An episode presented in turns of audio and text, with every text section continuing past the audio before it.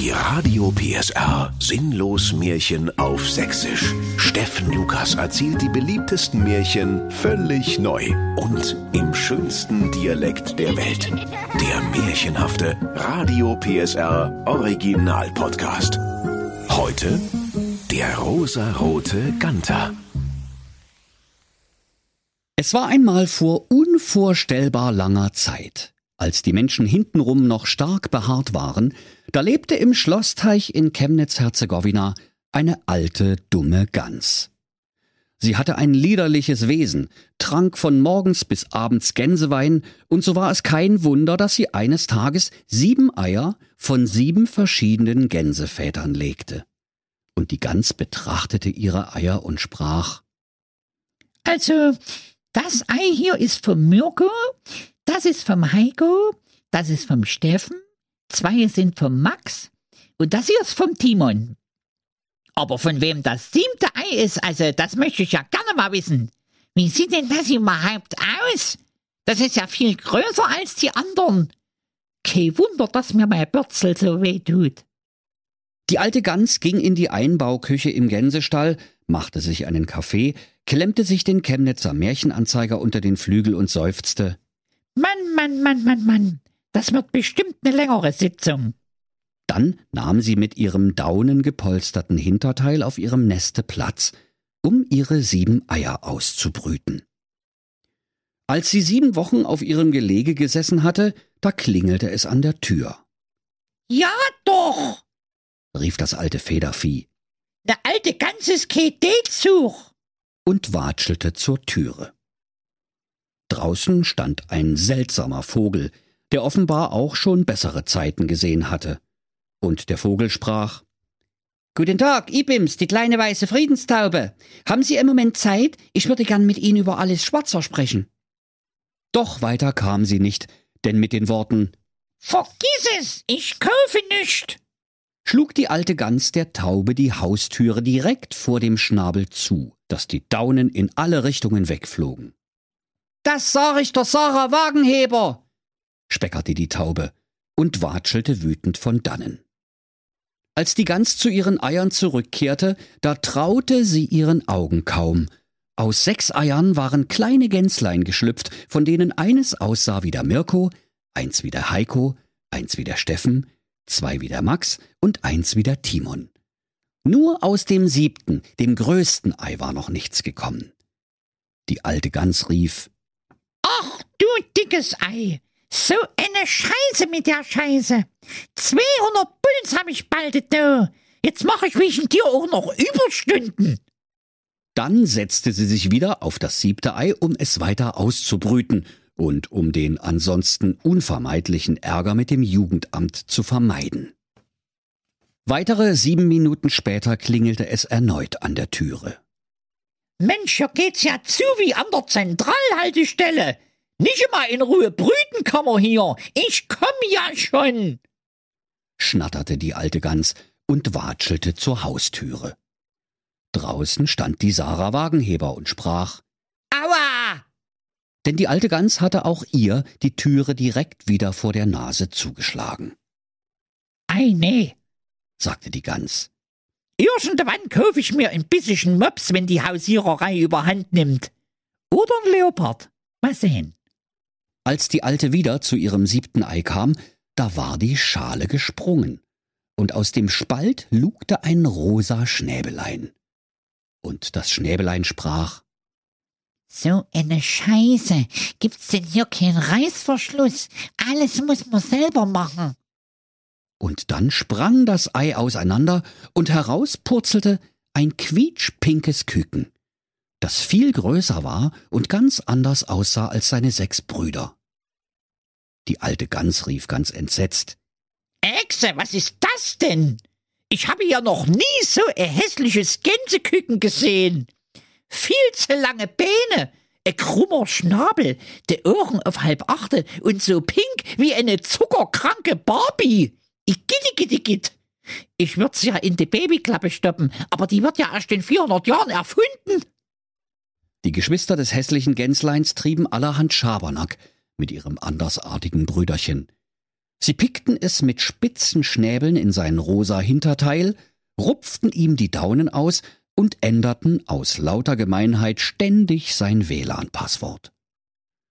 Da könnt ihr euch vorstellen, liebe Kinder, wie das hässliche Gänslein da geflucht hat. Fast so schlimm wie ein Teenager beim Online-Spielen.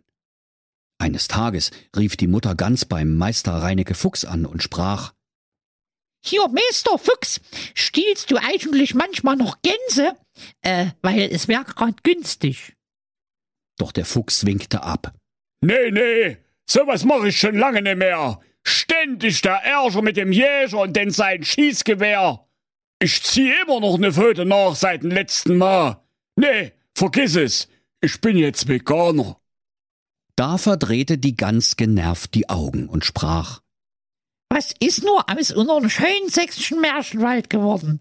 Der Bär klebt an der Autobahn, der Wolf trägt Lippenstift, der Affen fahren Panzer und der Fuchs lutscht nur noch Brokkoli. Mensch, wo soll das alles enden? Ich glaube, ich setze mein hässliches Küken im Wald zum Verhungern aus, bevor die Spinner das auch noch verbieten. Und so setzte die Mutter Gans am nächsten Morgen ihr hässliches, quietschpinkes Gänseküken im finsteren Walde aus, ganz so wie es bei Grimms Märchen guter alter Brauch ist. Und die sechs bösen Gänsegeschwister lachten und warfen dem armen rosaroten Ganter ihre gelben Gummistiefel hinterher. Nun war der kleine Ganter ganz auf sich allein gestellt, und um sich selbst ein wenig Mut zu machen, da sang er Atemlos durch'n Wald, daunennass und bürzelkalt. So wanderte er einsam und alleine, bis er an einen großen Teich kam. Ei, sprach der kleine rosarote Ganter. hier kann ich ein Tellerchen Entengrütze essen. Danach will ich mich sogleich zum Sterben niederlegen. Denn ich bin ja sowieso so hässlich, dass mich niemand will. Doch der rosarote Ganter merkte alsbald, dass das mit dem Sterben keine einfache Sache war. Denn immer wenn er gerade über die Wupper gehen wollte, da bekam er einen solchen Hunger, dass er an nichts anderes denken konnte als an die leckere Entengrütze. Und so schwamm er doch wieder auf den Teich hinaus und schlug sich den Wanst voll. Der rosarote Ganter wurde von der nahrhaften Teicheinlage immer größer und stattlicher, und wenn er nicht gerade auf der Suche nach Entengrütze seine Runden drehte, dann stand er auf einem Bein im flachen Wasser und steckte den Kopf in sein rosa Gefieder. Als eines Tages ein paar wunderschöne Schwäne an ihm vorbeischwammen, da rief er ihnen zu Leute, Ibims, der rosarote Ganter. Ich bin so einsam. Kann ich vielleicht mitmachen in euren Club? Da lachten die stolzen Schwäne nur und sprachen Hä, gucke dich doch mal an, du Vogel. Für einen Schwan hast du einen viel zu dünnen Hals und einen viel zu krummen Schnabel. Du alberner einbeinischer Dosenöffner. Hä, Und außerdem, du bist so rosa wie ein Elton John seine Unterhose. Also, vergiss es. Dann schwammen die Schwäne davon. Da war der hässliche Ganter sehr traurig. Eines Tages schwammen sieben hässliche Entlein an ihm vorbei, und wieder rief er ihnen zu Hey, ihr seid ja genauso hässlich wie ich. Kann ich bei euch mitmachen? Doch die hässlichen Entlein waren sehr hässlich zu ihm und sprachen Wir sind vielleicht hässlich, aber bei dir, da kriegt doch selbst der Charles Darwin ne Gänsehaut. Gucke dich doch mal an. Zwei Milliarden Jahre Evolution für die Katz. Du siehst ja aus wie eine rosa Zuckerwatte am Stiel. Nee, mit sowas Hässlichem wie dir wollen wir nichts zu tun haben. Und so schwammen die sieben hässlichen Entlein dem rosa-roten Ganter davon, nachdem sie ihm einer nach dem anderen den Stinkeflügel gezeigt hatten. Doch auf einmal flatterte und schnatterte es um ihn herum, und als er sich umsah, da traute er seinen Glubschaugen kaum.